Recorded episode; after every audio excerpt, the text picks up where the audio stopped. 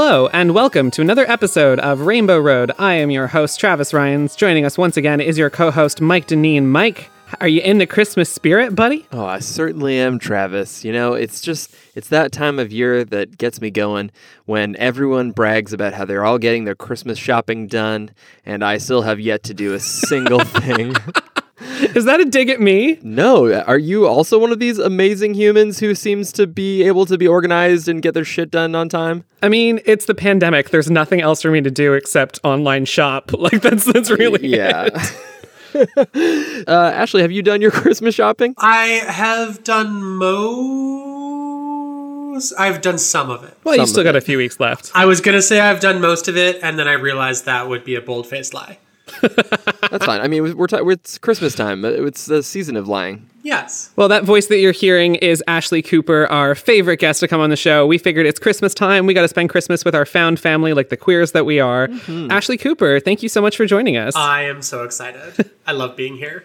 well, we're so happy to have you back. And Mike, this is your idea for our little Christmas special. So, what do you have in store for us today? It was. Uh, and yeah, for this episode, I wanted to just sort of talk about consoles. I want to talk about consoles because, you know, we have the next generation coming at us around the corner. We've got the the PlayStation 5, which everyone seems to be profiteering on and hijacking shipments of and selling uh, illegal copies of and shredding for some reason and the, the new xbox is coming out and i actually is there any word on nintendo what are they doing right now They're enjoying year four of the Switch. yeah Yeah, seriously. yeah. Well, and uh, and I figure, you know what? Christmas is a time of like reflection. So why not reflect on uh, like the consoles that have, have given us joy and mirth and, and time with our families, uh, and the Nintendo 64 kid, uh, and you know just all the things that that bring uh, the season to life uh, f- uh, for us as nerdy gamers. So uh, with that, uh, I think Travis, you compiled a little list. Yes. So I put a little list together of consoles that I, I think we'd be able to talk about because uh, uh, doing some quick Wikipedia research, there are technically over a thousand different video game consoles that have been sold over the years, uh, and nobody got time for that. So Ain't nobody got time for that. So I, I went through what I thought were the most popular, or at least the ones that I could certainly speak to, and hopefully you guys have some uh, some stories as well to share. But we're going to go through console by console, uh, listing our own personal memories of what it was like to have that console. Especially because probably I would guess a lot of us got these consoles around Christmas because they're expensive as heck, and you they, it's usually when they're being sold anyways. So it just seemed right for the season. Yeah. So, without any further ado, let's jump in. Let's talk about the one that got it all started, at least, you know, for home consoles being a real big thing. Uh, let's talk about the Nintendo Entertainment System, the NES. Um, Ashley, do you have any memories specific to like the NES? I have to credit the NES with being the system that got me into video games, which I think is a story for a lot of people. Um, I never owned one, but it was always this magic thing that I got to experience when I went to a friend's house or my aunt's house. My aunt had one as well. And there was something special about that that I didn't have access to it. I don't know, gave it like this ethereal quality to it. Very cool. Very cool. Do you remember any specific games that you played on it? mostly the you know the usual suspects your super mario's and uh, stuff like that i honestly don't think i ever played the original zelda at least during like its initial lifespan like i played it much much later so like really i just remember it mostly being like a platforming system Yeah, like everything sense. was either mario or played a lot like mario There was also, uh, did you play Duck Hunt? yes Yeah, with the light zapper. yeah Yeah. Yeah, which was amazing. It sort of was this mysterious technology. I just like, I'm like, how does it work? And you know, I, it was it was a great game. Uh, I was less baffled by how the gun worked than the fact that my father, who is the most passive, quiet, timid little man, is the most disturbingly accurate marksman I've ever seen. it, it scares me how good he is at that game. no ducks stand a chance. And I'm like, where did you learn this skill? it is really concerning. I think I had the same situation with my mother and Zelda. She was exceptionally good at that game eh, to the point where she beat the entire game and got to the mirror world which is like all the all the dungeons but like rearranged and and just when she had sort of started that tragedy struck and the cartridge just just died. It just stopped working. No. It was such a disheartening. Like, oh man, we're, there's no way we're gonna.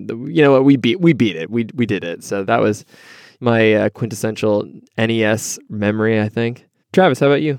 we didn't technically own an NES, but my grandmother did. Um, I'm not really sure how or why because she did not understand technology on any level.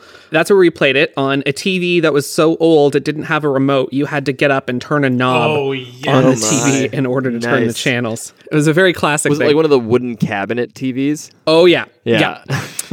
and I, I just associate it with old in my mind, both because my grandmother had it in her basement, but also my grandmother had like thick orange shag carpeting with wood paneled walls and a floral couch. oh yeah. It was just so perfect at that time. And um, Mm-hmm. I definitely played a lot of Mario and Duck Hunt. Uh, I think she had a, a Ninja Turtles game and she had um, Blades of Steel, which was like this hockey game where my brother and I never actually played it for the hockey. We just tried to ram our players into each other so they would start a fight and then we could fight each other, which I think says a lot, honestly. It's very brotherly of you. Um, let's jump over to the next system, which I want to talk about, which was the Sega Genesis. Yeah. Sega Genesis. Sega Genesis was the first game system that I ever owned. My brother and I worked a summer job. We were originally saving up to buy Nintendo 64, but we were impatient little monkeys. And a Sega Genesis was dirt cheap at the time because it was out of its life cycle. And like, I, I don't know whatever the cost of a new Nintendo 64 was, but it was like $80 to get a used Sega Genesis at Zellers. That in that in and of itself is like its own time capsule of a memory. we had so many fucking games for that thing because they were like they were cheap as chips at the time, right? You could get them at flea markets and stuff. Is it cheap as chips? yeah, I love that. I've never heard that. I love that before. expression. Yeah. uh, but my one standout memory that I will take with me until I die is my mom kicking my brother's ass at Mortal Kombat 2 Boom. by just like flailing around like and mashing the controller with her digits like she there was no rhyme or reason to anything she was doing and you just can't counter chaos it was amazing There's nothing more humbling than when mom comes in with a fatality and just destroys you in Mortal Kombat, I'm sure. Um, we had the Sega Genesis at my cottage. Oh. Um, it was always it had to stay there for some reason. That was like my parents' rule. I don't know if they just didn't want us getting too addicted to video games at home. That didn't last long by the time we got other consoles, but for then, yeah, we really liked it. Um, played a lot of Sonic. I was always Tails because I had two older siblings, so if I was going to play, I got stuck with second player. Yeah, you're not gonna get Sonic. You're not gonna get. You're not gonna get Knuckles. Yeah, exactly. I think what was interesting for the Genesis for me was that it was the first time I played a game that had a story to it. I played this Star Trek TNG game on the Genesis where you would go from like planet to planet and you were trying to like solve a mystery and stuff. Before then, games were just toys to me. The idea of having a story in a game was not something I ever really pictured or thought of. yeah i know that. Uh, but after playing that Star Trek game, I was like, oh, oh, I get this. This is cool. This is a whole different way of having a story. So that was, I think, sort of what led me along that journey, which was really cool. But yeah, it's the Sega Genesis was a lot of fun. that's awesome So moving on to the next one is the SNES, the SNES, um, Super Nintendo Entertainment System. Uh, Ashley, any thoughts? another one that i never owned because we were a genesis household long after the fact that genesis was an actual thing um it sounds like such a religion. Like, with this is a Genesis household. We do not bring SNES into this home. super mario is in league with the devil kids Listen, you got to draw the line somewhere. Uh, so I never I never owned one, but I played plenty of it. Like I had several friends that had Super Nintendos, and so like Mario World and Mario Kart. Oh, the Super Star Wars games. Oh, cool. Oh man, they were so good. I remember getting really excited to play Super Empire Strikes Back with a friend. We rented it uh, when we were having like a sleepover weekend, and we were so bad at it. Uh, but yeah, I, I I put a lot of hours into Super Nintendo games at friends' houses over the years. It was like a Hall of Fame multiplayer experience when I was a child. I remember just being tragically bad at all video games as a as a child and like not caring at all. so I I can relate to that. I just I, that super Star Wars, and also there was a Star Trek game. Like as a nerd, that like really excites me. But this the super. Okay, sorry to not again not to tangent. Uh, the, Always tangent. Go for it. No, no, we we hate tangents. No tangenting. We're not going to get off on any tangents. Uh, the Super Nintendo was probably, yeah, that was probably the well, I, one of the ones between that and the N64 was were the ones that I spent the most time on. And I think that the games were like a lot more well fleshed out than the Nintendo Entertainment System games because I remember some of the NES games just being so ridiculously enigmatic. Like I remember playing Home Alone for the NES and not being able to get past like the second level. Oh, You know, wow. Like it's like very unclear. Sometimes it's you, I think there was a, a higher skill curve, you know, as where the Super Nintendo I felt like eased people in with its uh, more like well thought out entry points and, and like trainings. So yeah, I just remember playing a lot of like F Zero. Uh oh god, what else? Like the oh the Donkey Kong Country series, so good. Yeah. right, yeah. Oh my god, yes. Super Mario RPG was like another weird one that was I remember watching a friend play it and being really intrigued but never getting into it. Um, and then the, you know the Super Nintendo had like the Mario Paint for that for the Super Nintendo and and uh, yeah, just a lot of like rich. I'm not gonna. I feel like I could just sit here and talk about all the different memories I have with this one console. So yeah, that's uh, that's just like a fan fave in, in my uh, in my history book. Mike, you said you didn't have the Sega Saturn. No, I did not have. I did not have the Sega Saturn. In fact, I, I couldn't even tell you. I couldn't differentiate the Sega Saturn from the Sega Genesis. But yeah, no, I did no experience with that. What about you, Ashley? This is the only system on this entire list that I have never played. Okay, cool. Me neither. So we can just skip right past this then. I have never even seen a Sega Saturn in person. when you did your Dreamcast stream uh, and you mentioned the Saturn as part of the history of it, and I was like, wait, what was the Saturn? Was that even released in North America? I, I couldn't remember it. Oh, yes, it was. But here's the thing, because the Dreamcast, it, they they had a heart. You know, they went big. They went for it. It didn't pan out for them, but you know, I think they made waves with what they were trying to do, and I I just don't think that the Sega Saturn really. And you know what? Crucify me uh, if I'm wrong. You know what? Come at me, internet. But I, I just don't. I don't know. I really don't. Maybe I just I'm ignorant and I don't know anything about it. Well, I mean, Ashley, you know the history of it. Did, did it sell well? Did it do okay? the Sega Saturn? Yeah. Oh, goodness, no. Oh, okay. Well, then I don't feel so bad. it was a it was a colossal failure. It was coming hot off the heels of the failure of the Sega CD and the 32X. They basically had to pivot the development of the system in the middle of the development of it because originally they had bet big on sprite scaling that was used in like Star Fox. Oh, okay. It's not 3D, but it's sort of 3D and it's an illusion basically. yeah. And then the PlayStation and Nintendo 64 started to get uh, rumblings, and they were full, true 3D experiences. And they were like, well, fuck. Left in the dust. And basically, in the middle of development of it, switched the gears. And so instead of being good at either of those things, it wasn't great at either of them. And as a result, it was hard to develop for. And also, I don't want to get I don't want to get too into the weeds on this. Weed away. You weed away. You just said that we were going to end up on a tangent. Hi, my name's Ashley.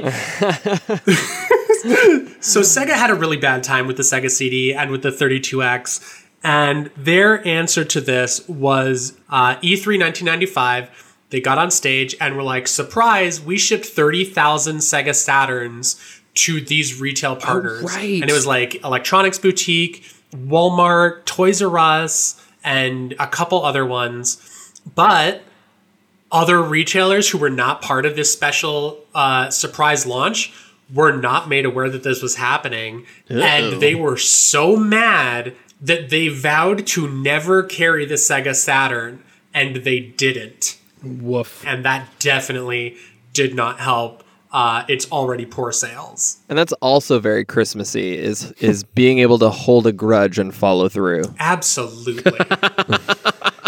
We just really want to get into the holiday spirit, but good for them. I'm so glad we brought Ashley on. I'm so glad we did. 'cause I- she discussed a lot of this on her charity stream that she did for 24 hours, which was a marathon. Way to go, girl! Mm-hmm. And it was so fascinating to hear about all that. So I'm so glad you were able to share that with us. And thank you so much.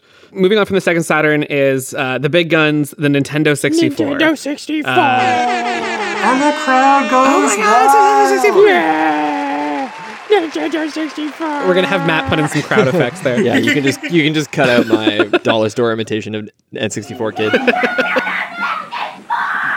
Low rent N64 kid. So Ashley, uh, what are your thoughts on the N64? this is the definitive game system of my childhood. We, my brother and I were super impatient. We bought the Sega Genesis, uh, but the following year we decided we had made a mistake. not that not that the Sega Genesis itself was a mistake, but we realized that like just having video games wasn't specifically what we wanted. We did in fact want the Nintendo 64. So with our summer job money, we finally did it. We raised the money, we got it the family creed was basically you can have video games when you can afford video games. You have to buy the system, but then like birthdays and Christmas and stuff, we're absolutely willing to to buy games and stuff. That builds character. It did, honestly. So we got the money to buy the system. We went to Walmart, and my parents were like, surprise, we're going to buy three other controllers so that we can all play together as a family.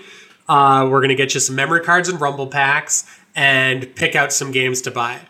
Because they were proud of us for actually sticking to our guns this time and actually getting the money together.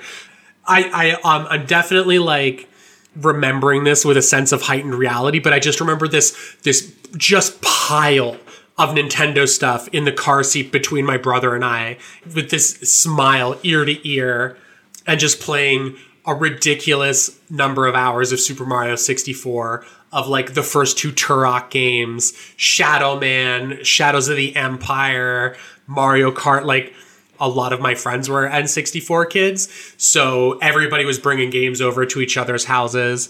But the N64 is home to Smash Brothers, which was important to me uh, as a kid for being basically the first game that I became determined to get good at. Oh, okay. For some reason, there was something about it that clicked with me that I was like, I want to get good at this. I want to be the best Smash player in my friends group. I want to annihilate everybody all the time.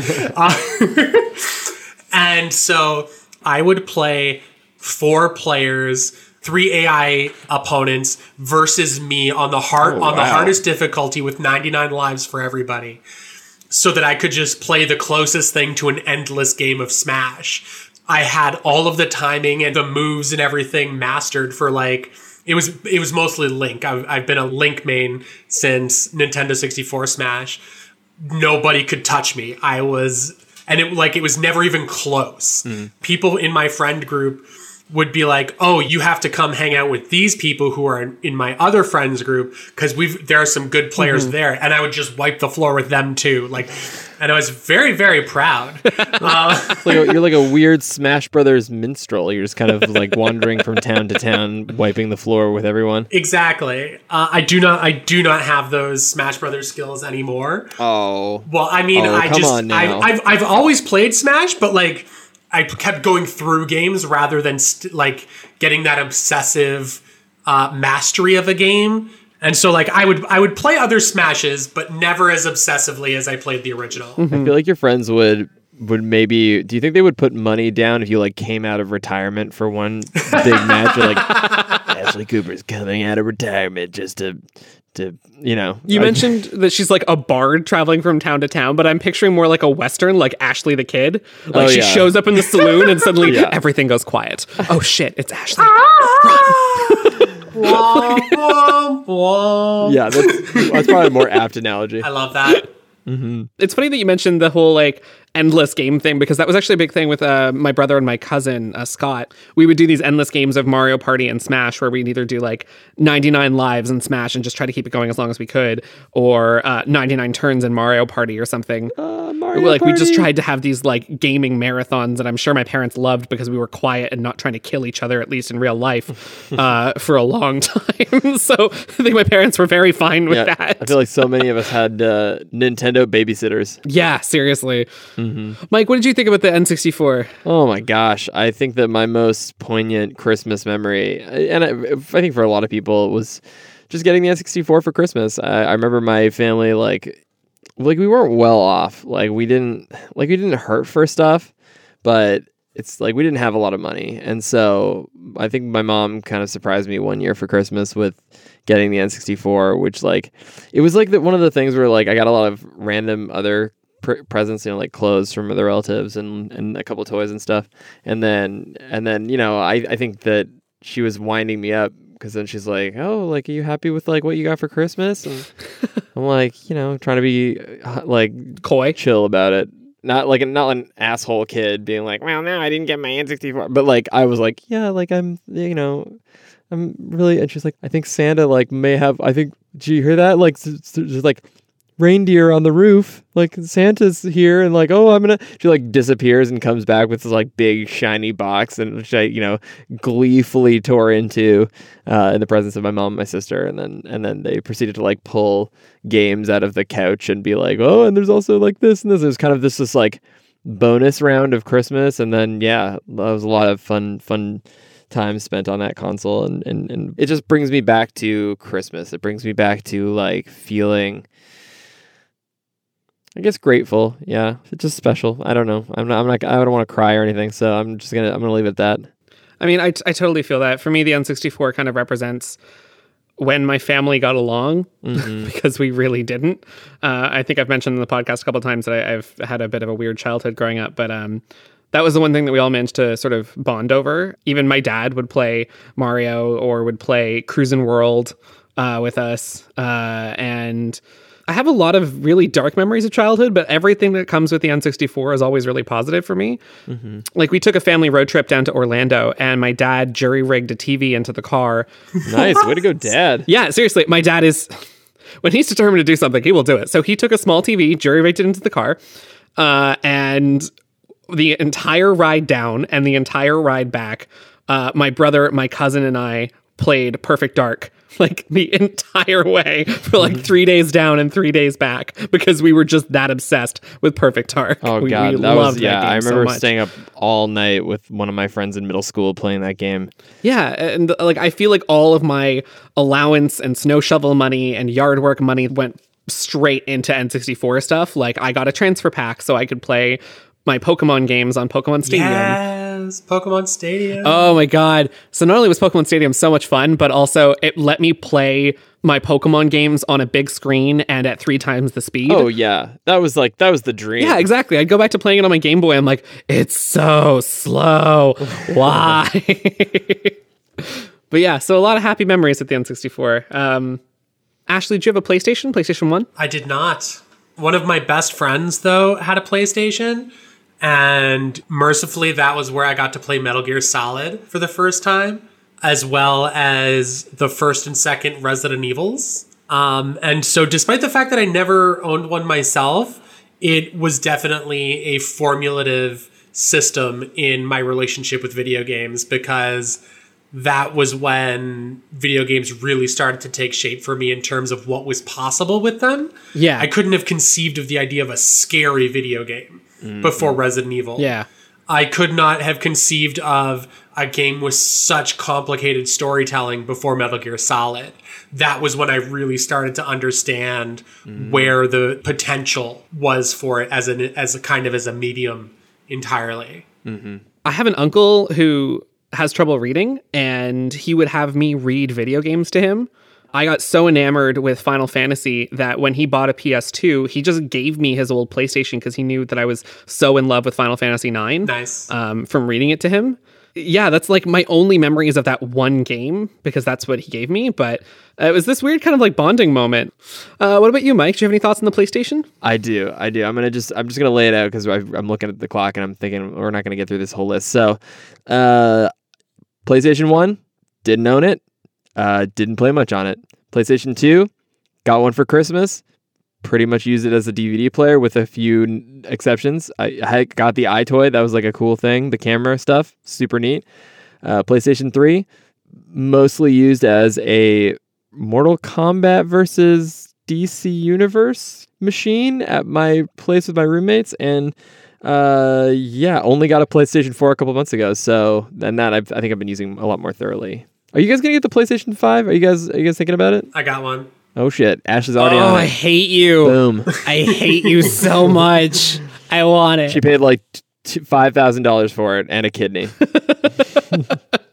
But how many kidneys do you really need, right? Exactly. You got that's why God gave us two, one for the using and one for trading in for a PlayStation Five. he knew what he was doing when he made me. yeah, exactly. Oh my god. Um, so yeah, Ashley, uh, I, I, I'm gonna hate myself for asking this question, but are you enjoying the PS5? I am, yeah. I mean, there's nothing on it that you currently can't play on a PS4, um, but the controller's fantastic. Uh, like that's the Hall of What Famer for me right now. Oh, I love Bugs, Bugsnax. Bug Snacks is so cute. Isn't that only available on PS5? Oh, it might be. Oh, okay. Yeah, anyways. I've put the most hours into Miles Morales, Mortal Kombat 11, and Watch Dogs Legion, which are all available on PS4 as well. Um, so that's kind. I guess that's mostly where I where where my head was when I said that. I guess. Okay, cool. Uh, well, since we're doing the rundown of all the PlayStations, uh, Ashley, uh, going forward from PlayStation 2, then, since you talked about one, uh, what are your thoughts on the PlayStation lines? I never owned a PlayStation 2, so I missed out on a lot of definitive PlayStation games. I guess that can be said about the first one as well. But I did have a PlayStation 3. I finally jumped ship and used its backwards compatibility to catch up on a bunch of stuff, like the God of War games and uh, some other stuff. Really loved the PlayStation 3. Nobody else gives a shit, but I really miss the Resistance games. Okay. I thought they were really fun. What are those? Re- basically resistance was a first person shooter series the pitch for it was what if an alien invasion interrupted world war ii Okay. but like it's mostly like you fighting aliens but with world war ii technology Okay, that's pretty neat. yeah. i thought it was kind of novel and fun it was an interesting way to do that that i'd never seen before and it played really well i remember it being like really tight mechanically and i may i mean there may be some rose tinted glasses happening I on I'll be honest, I don't remember a lot of PlayStation 3 games.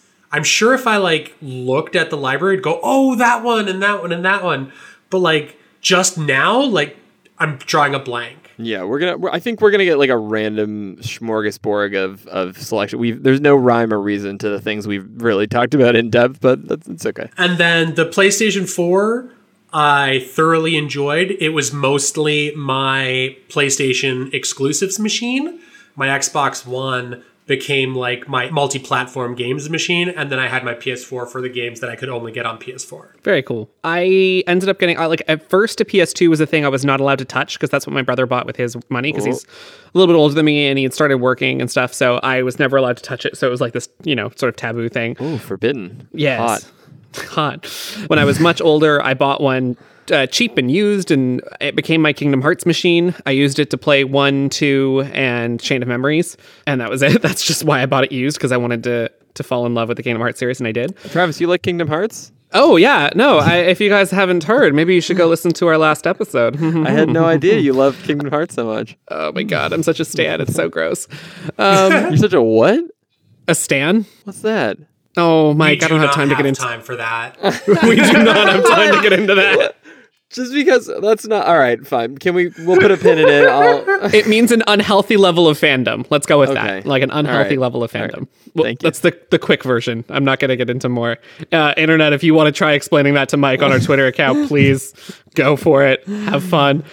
Okay, so um, that was the PlayStation 2. It never actually had the PlayStation 3. Um, just had a roommate who had it, so I, I sort of just borrowed it off of him sometimes to play Last of Us, which I fell in love with, as we all know. And when it comes to the PS4, I feel like this whole podcast has been my love letter to my PS4 Mm-hmm. of like of all the games that I've played on it. So I almost feel like I'd be retreading old ground to talk about it like that. Yeah, like I could I could go on forever about the Last of Us games, but I feel like that would make other episodes redundant. Mm-hmm. Yeah, exactly. And we don't want to do a redundant thing. We just be repeating ourselves. yeah. And we don't want to be like redundant about it because then we just be like repeating ourselves. Oh my god, Mike. You stop it. You stop that right now. Ashley, do you want to be a co-host? yeah. Uh, so I, I think that pretty much neatly wraps up the PlayStation line. Um, I still think we got time to ble- breeze through the other like Xbox and Nintendo lines. If you guys think we have time. Of Uh. Game GameCube loved it. Xbox loved it. Didn't have it. Mike, you're really anxious to get through this. It's a it's a long list. I feel like uh, this is like is this what Santa feels like when he's trying to like get to all the kids and the toys and stuff? I feel like Okay, I mean, I think we got enough time to do those two lines, and then we'll call it. Um, so let, us talk about. Uh, do you guys want to do Nintendo or Xbox first? What do you think? uh, Nintendo first, obviously. Late ladies first. I don't know. This, there's no gender there. I don't know why. I love that you've gendered Nintendo. yeah. Nintendo's a beau- she's a beautiful woman. You gotta you, you gotta take her to dinner and, and blow on her cartridge. Okay, let's Oh, just sorry, leave wanna it at that. Sorry, we're gonna we're just gonna leave it at that. Okay, so GameCube. Yes, Ashley. GameCube thoughts. GameCube was home to some of my favorite games of all time, including the remake of Resident Evil. It had Double Dash, which for my dollar is the best Mario Kart, uh, Beautiful Joe, and Eternal Darkness, which is a game that not enough people know existed because it never got ported to another system. It was a horror game that spanned several generations, and every uh, character played differently, but the entire thing was about maintaining a grip on reality basically if you took damage and got scared and stuff like that your character would basically go crazy and they would like hallucinate enemies. So you would you'd start like fighting an enemy only for the like the the screen to flash and you'd find out there was nobody ever really there. I was playing with a friend and he went to save our file and the game was like deleting memory card. And then like the screen flashes and it's like just kidding we saved your game. Like it played havoc on me. It was such a good game. Never got a sequel because it didn't perform particularly well because it was on GameCube. like it just it had so many great games. I fucking loved the GameCube. I I could do a whole episode just on GameCube. Uh, a big fan, big fan. Awesome. Mike, what about you? What are your thoughts on the GameCube? That's w- one of the defining consoles of my entire like playing history, which for just me and like my friend group. Uh, yeah, and I mean even the the intro music to the GameCube, like when it starts up and it goes, does the like boop boop boop boop boop boop boop. boop. uh, you know, you know that was a terrible. No, that was perfect. Yeah. oh yeah. I've never even owned a GameCube, and I know what you're talking about. I don't think I've ever even played anything on one of them. Um, Travis. Yeah. Oh, also, I will say Hall of Fame controller. Really? My favorite game controller of all time, probably. Really? I'm so confused by It that. It looks like you put a regular controller in the microwave, but I've never had something more comfortable in my hands. I am going to say something that's going to get me red to filth on Twitter, but I did never actually play uh, Super Smash Brawl on the Wii with a GameCube controller because I preferred the Wiimote. I respect that. Everyone thinks I'm insane. Dramatic gasp, Travis. I respect I remember that. bringing you were having like a Super Smash party at your house. Yep. Uh, and I brought a Wiimote and you just looked at me with like disgust. you were so unhappy with the fact that I brought one. I, I don't know. Disgust might be a little harsh. I feel like um Contempt? not contempt either just like more i probably was a quizzical look as uh, because why there's no me shaming you i just i i didn't there's like why would you do that You're we shaming me right now? no i just it's a it's not it's not a reflection on you and or anything like it's it's a reflection on me and like my lack of understanding which is like a theme in my life so It's just that the Wiimote is the most phallic controller in existence. So it pleases me. I respect that. yeah totally Anyways, moving on. Um, what are your thoughts on the Wii then, now that we've made it to that? Uh, Ashley, what do you think? Ah, hmm. the Wii's a tricky one for me because it was an interesting technical experiment, but I don't understand how it became like the best selling console, but had no attach rate for software because everybody just bought it, had Wii Sports that they played with their grandmother. And then when that got boring, they shoved it all in a drawer. Sorry, what was the term you just used? Attach rate? Attach rate is um, how many people own a specific game versus the the number of consoles sold. So, for example, like Breath of the Wild has the highest attach rate to the Switch. Like that's the game that the most people who own Switches commonly own. okay, gotcha. People just didn't buy games for it, and because the controller was so limited, and because the motion controls were so mandatory, a lot of developers just decided it wasn't worth the hassle and didn't make games for it. So there are a lot of really great games for it, but the majority of them are made by Nintendo, which is kind of, to be fair, uh, a trend Yeah. through their systems because they just refuse to play ball, basically. Yeah, very true. Um, there's some really good shit on there, um, including the Metroid Prime trilogy, which playing that with a Wiimote was so good. Mm-hmm. That's all. My experience with the Wii actually was the it was the first console that I owned like myself that wasn't a family console. It, wa- it was mine. Nice. And when I moved into a dorm, I actually moved in in January. All the Frosh events had been done, and everyone on the floors knew each other, but I didn't know anyone. Oh no! Uh, so I stuck a little sign outside my door saying, "I have Smash Brothers. Come on in."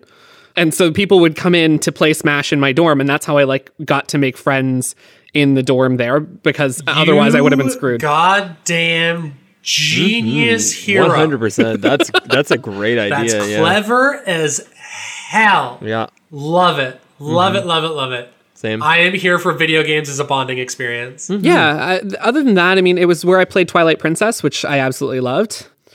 I developed a complex because I had a Wii Fit and it kept telling me I was fat. Uh, but uh, yeah, no, I, I I really liked the Wii. I thought it was really cool and how portable it was because it was so tiny. It was such a tiny little thing. It was so easy to move around. After that was the Wii U. Speaking of Nintendo having problems, Okay, they they were like basically the same console. I mean, it was a half Wii, half Switch hybrid because it had the tablet, right? You know Like- what? You're hundred percent right. It was, but I, I just mean like the software and the UI and stuff. It just What felt it was software? like like the games. The games. were What just, like- software? no one developed anything for it. Like Splatoon, that was it. And again, going back to what I said earlier, like all of the best games are Nintendo developed because everybody was like, "Are you fuck really? No, we're out. We're fucking out." N- Nintendo playing by their own rules at every turn. and still losing.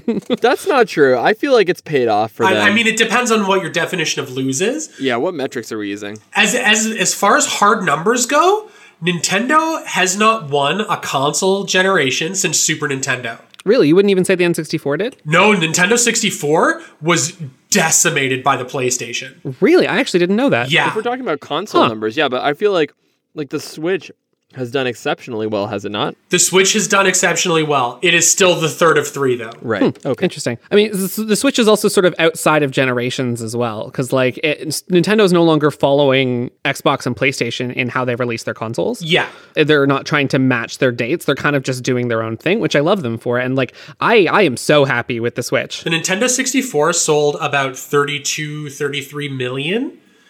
The PlayStation 1 sold 104 million. Wow, really? Yeah. That's so funny because to me, like when I played with friends, it was always the N64. I Maybe it was just because they had a better multiplayer experience. Yeah, I was the exact same. All of my friends had Nintendo 64s. I had one cousin who owned a PlayStation. So in my head, in like in my head canon, Nintendo dominated that generation until I started having like a wider view of the industry and I was like, "Wait, what? What do you mean?" Like I thought that Nintendo 64 was awesome because it had all these exclusive games that PlayStation couldn't have, and it turns out no, Nintendo developed most of those because nobody wanted to develop for cartridges anymore. You're kind of blowing my mind here right now, Ashley. Mind blown. I mean, so uh, well, we, we've now sort of touched on it. What do you guys think about the Switch? Ge- genius. Genius idea. yeah, Great actual execution. Could not love it more. Wish it had comparable specs to like an Xbox One or a PS4, but incredible lineup of games, including stuff that, shock and awe, Nintendo itself isn't necessarily in control of. But I mean, all the best games are still the Nintendo games because they know their shit. Yeah. It's great. Like the number of times that I've taken my Switch on a bus ride or whatever, like I used to be a very avid phone gamer. Mm. I know a lot of people like to like to shit on like ooh phone games, but like I would I would download like mobile ports of console games and like all sorts of stuff. Like my iPhones used to be just wall to wall game downloads. It's a legit medium. It's th- there's a lot of people on mobile. yeah, I originally bought an iPad to use as a video game system. Listen, I hacked my TI-83 graphing calculator to play Super Mario. Okay, so you don't have to talk to me about portable Love it. mobile gaming. So I, that used to be my jam. I I don't bother now because I've got a Switch. I don't need to play smaller, simpler games on the go because I've got the games that I'm playing in my living room with me. It's fantastic. I'm in love with my Switch uh, for the all the exact same reasons. Yeah, are you gonna marry it? Uh, I, I d- Matt's in the room with me, so I can't say yes right now. But yes, totally yes. Oh my god, then we could have a wedding episode. so like I'm so I'm already stoked Oh that my we're kind of this is like vaguely in the most vaguest of senses a Christmas episode, but I'm like also elated at the idea of having like a wedding episode where you like where we marry you off to your console. Till death do us part. Uh, yeah, no, I absolutely love the Switch. I love how portable it is. I love how shareable it is with other people. Um, I think what's one of the important things with the Switch for me is actually I very slowly tried to convert my boyfriend into a gamer. Um, I showed him Last of Us and Portal and things like that. But the moment where I knew that he wasn't just sort of smiling and nodding and keeping me happy because he knew there was something that I I appreciated myself was when he asked for a Switch for himself for Christmas. And I was like, oh, he actually enjoys this. the seed has been planted and it has sprouted into full-fledged gamer. yeah, it just it made me it made me so happy, honestly, to know that I could share that with him. So the Switch has a very special place in my heart. Nintendo Switch outsold the Xbox One. Damn. Really? Yep. That's fascinating. Nintendo Switch sold over 68 million uh, units thus far. Uh, Xbox One sold 51. Like it's not about numbers, but if it were, I mean, there you go. I don't know like why I'm so firmly in Nintendo's camp. I I, I feel like I have this weird brand loyalty for some reason. But then the PS4 s- sold over 113 million. well, we don't have to talk about that.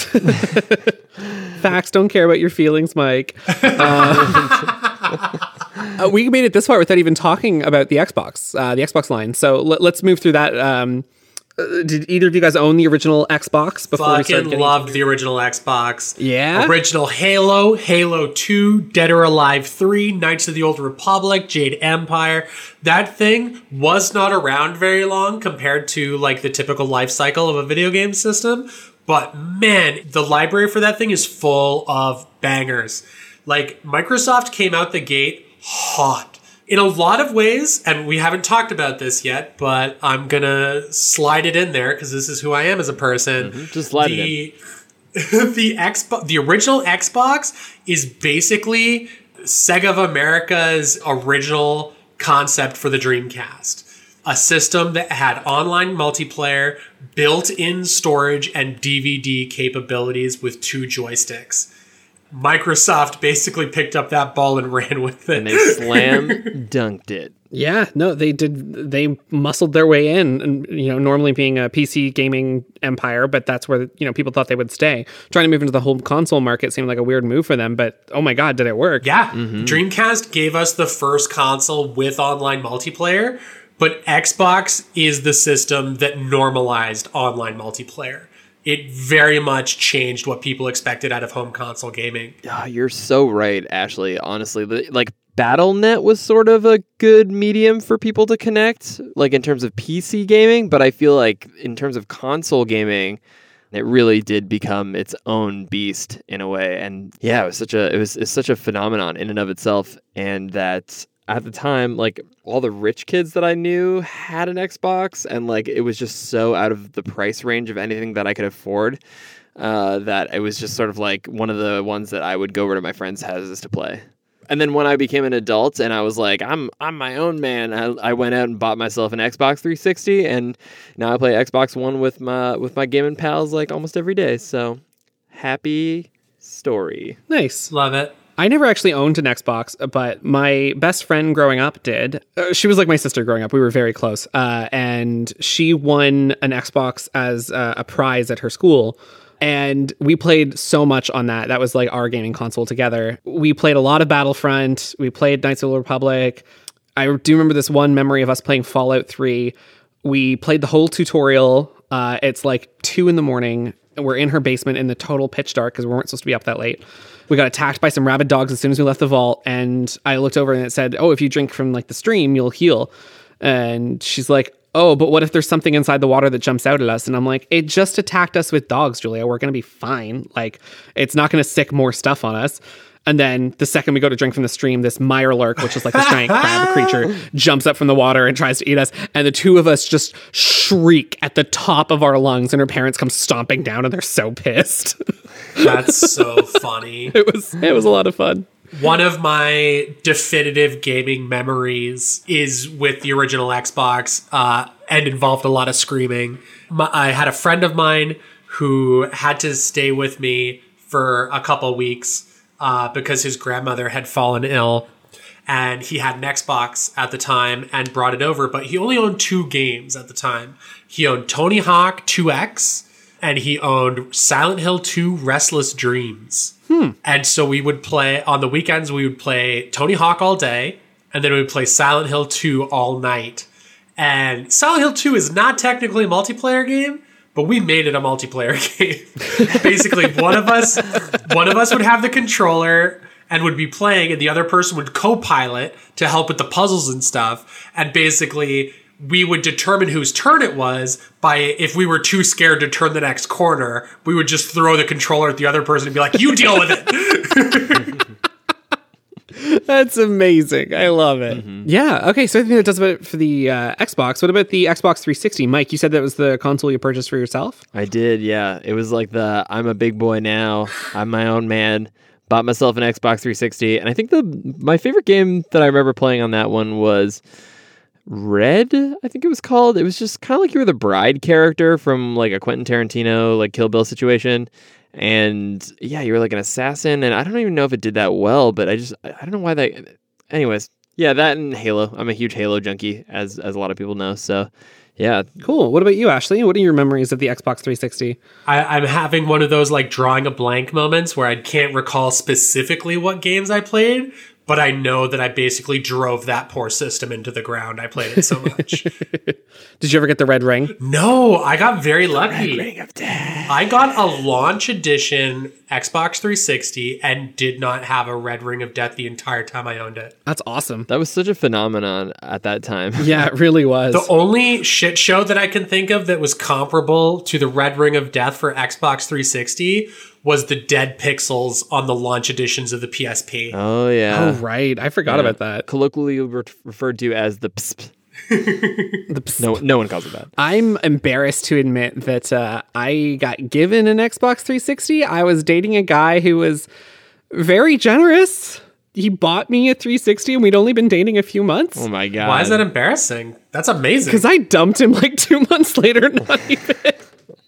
And I didn't give it back. I felt so bad. I mean, it was a gift. I know, but like it was a really expensive gift for someone you were just dating for a few months. So this is interesting because I feel like this guy was also riding the wave of like I'm my own man, but not only can I get an Xbox 360 for myself, but I can get one for like my lover, who unbeknownst to me will dump me in two months. I just it was already like a thing where I was kind of questioning things.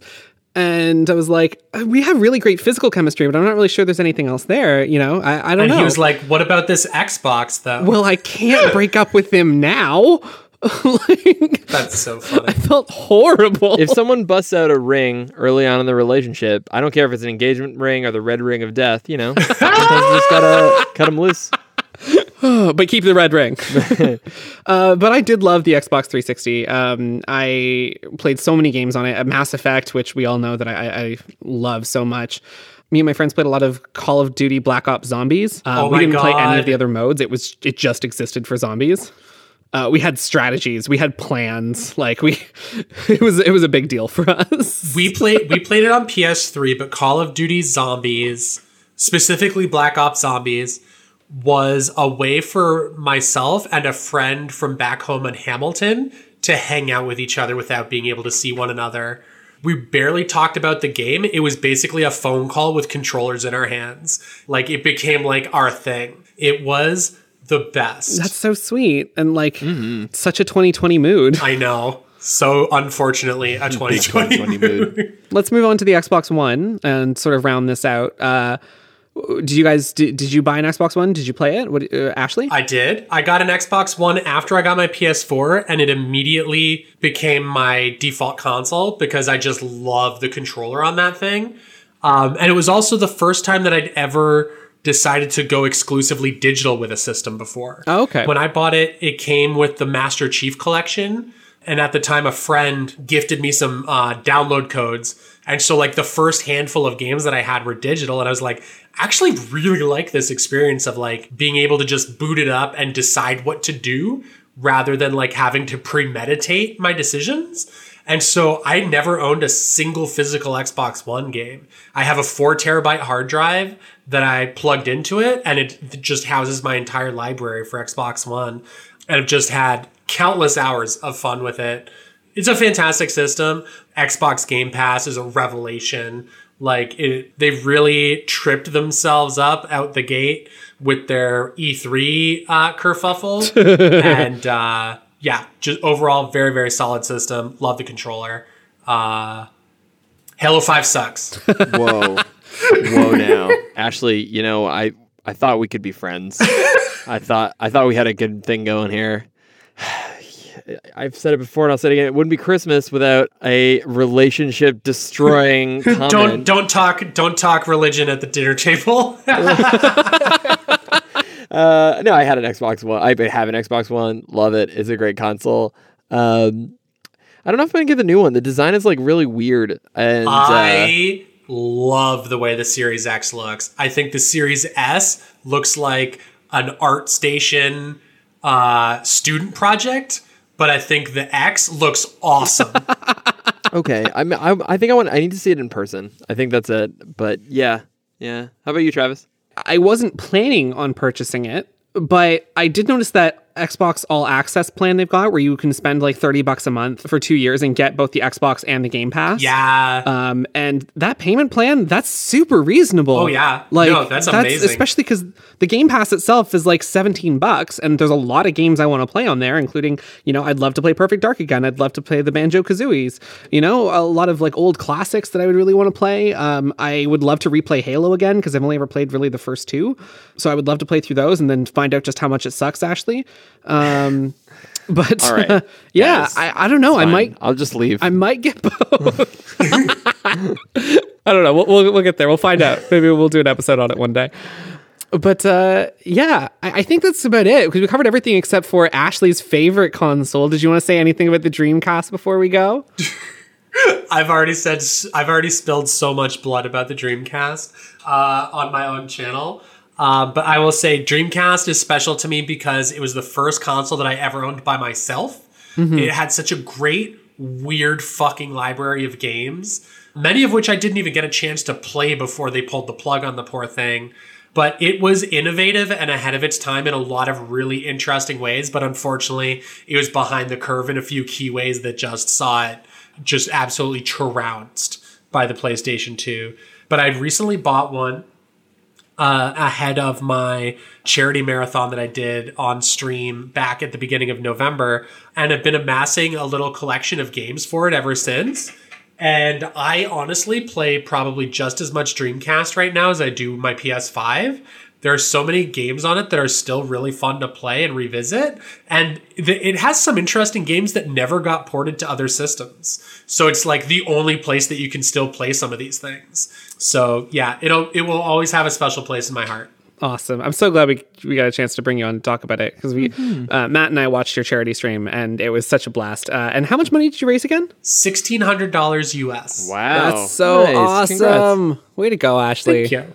Well, I think that's going to do it for our little Christmas console special. Uh, we're so glad we got to share that with you guys. Um, This is probably going to do it for us for 2020. This is our last episode of the year. Um, we're going to go home. Maybe some of us will get to see our families. Maybe some of us won't. It's a really difficult situation. We hope you guys stay safe and stay healthy. And do what you can to enjoy the season. We'll be back in January. We have a special little episode that Mike's, I'm sure, super excited for. We're going to be talking Zelda, which is going to be great. Uh, before we go, we're going to do our last little what you plan of 2020. So, Ashley, what you plan? Currently, I am playing the original Resident Evil 3 on Dreamcast, as well as Seaman, which was a really fucking weird pet simulator on the Dreamcast where you raised a fish that has a human face. And the entire gameplay is focused around voice recognition. So you have conversations with this thing. This game came out in 2000. So it's a 20 year old game that is solely based around voice recognition. It was really, really ahead of its time. It's still really impressive and it's a lot of fun. It's super fucking weird. And then on the more modern side of things, I'm playing through Watch Dogs Legion and just recently finished Spider Man Miles Morales, both of which I've had tons of fun with for very different reasons. Awesome. Awesome. We were watching your stream earlier today and we saw you playing Seaman, and my God, it is weird. Oh, yeah. It made me think of like Hey You Pikachu a little bit. it's like if, if Hey You Pikachu was a fever dream. yeah, definitely that. Which it already kind of was. yeah, right. Uh, what about you, Mike? What you playing? Uh, I can't believe Ashley, you already beat Miles Morales. Uh, I just got that one. Um, so that's gonna be my Christmas game, I think. Cool. How about you, Travis? Uh, myself, I've been uh, playing Star Wars Knights of the Old Republic. When we did our episode a few weeks ago talking about uh, games that are near and queer to our hearts, it made me think of, you know what? I love that game and I haven't played it in a while. So I'm going to go back and do that. So we're playing it now. I had such big gay feelings for Bastila. Oh my god, because because it's Bastila. Like I don't understand how you could not be attracted to Bastila, no matter what your orientation is. She is just a beautiful woman. and Jennifer Hale, my god, Jennifer Hale's voice. She's so talented. Yeah. Uh, but yeah, I, we're playing it now. It's a little weird now that I actually understand how D and D combat works because I didn't the first couple times that I played it. But now I actually understand how this all works. Uh, I'm doing all of the combat and I'm letting my boyfriend drive the decision making, which is fun because he obviously never played it. So it's uh yeah, it's it's been a lot of fun. I think that's going to be our, our little little game that we play through the holidays. Uh, and I think that's going to do it for us for 2020. It's so weird to think this is our last episode of the year. I mean, this year cannot be over soon enough. I, but honestly, I am very grateful to be doing the show, uh, to have explored our interests with uh, interesting people uh, like Ashley. Thank you for joining us. All the best to everyone listening. Uh, may your 2021 be so much better, just because it, it gosh darn has to be. Yes, amen to that. Uh, yeah, I, I'm so glad that we got to do this this year, and I'm so excited to see what the next year brings. I'm so excited for all the people we got to meet and got to work with, like you, Ashley. Um, I'm so glad we met you. You Me have been such a lovely guest every time you come on. I love y'all. Thank you so much for coming on, Ashley, and uh, we'll see you in the new year. Have a good one. Happy holidays, everyone. Happy holidays, Merry Christmas, whatever you celebrate. Uh, we are there with you, and uh, until 2021, this has been Rainbow Road.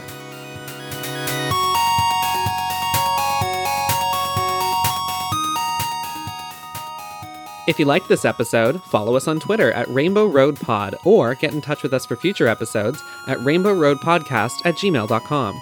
And a big thank you to all of our guests today and our producer, Matt Kanar.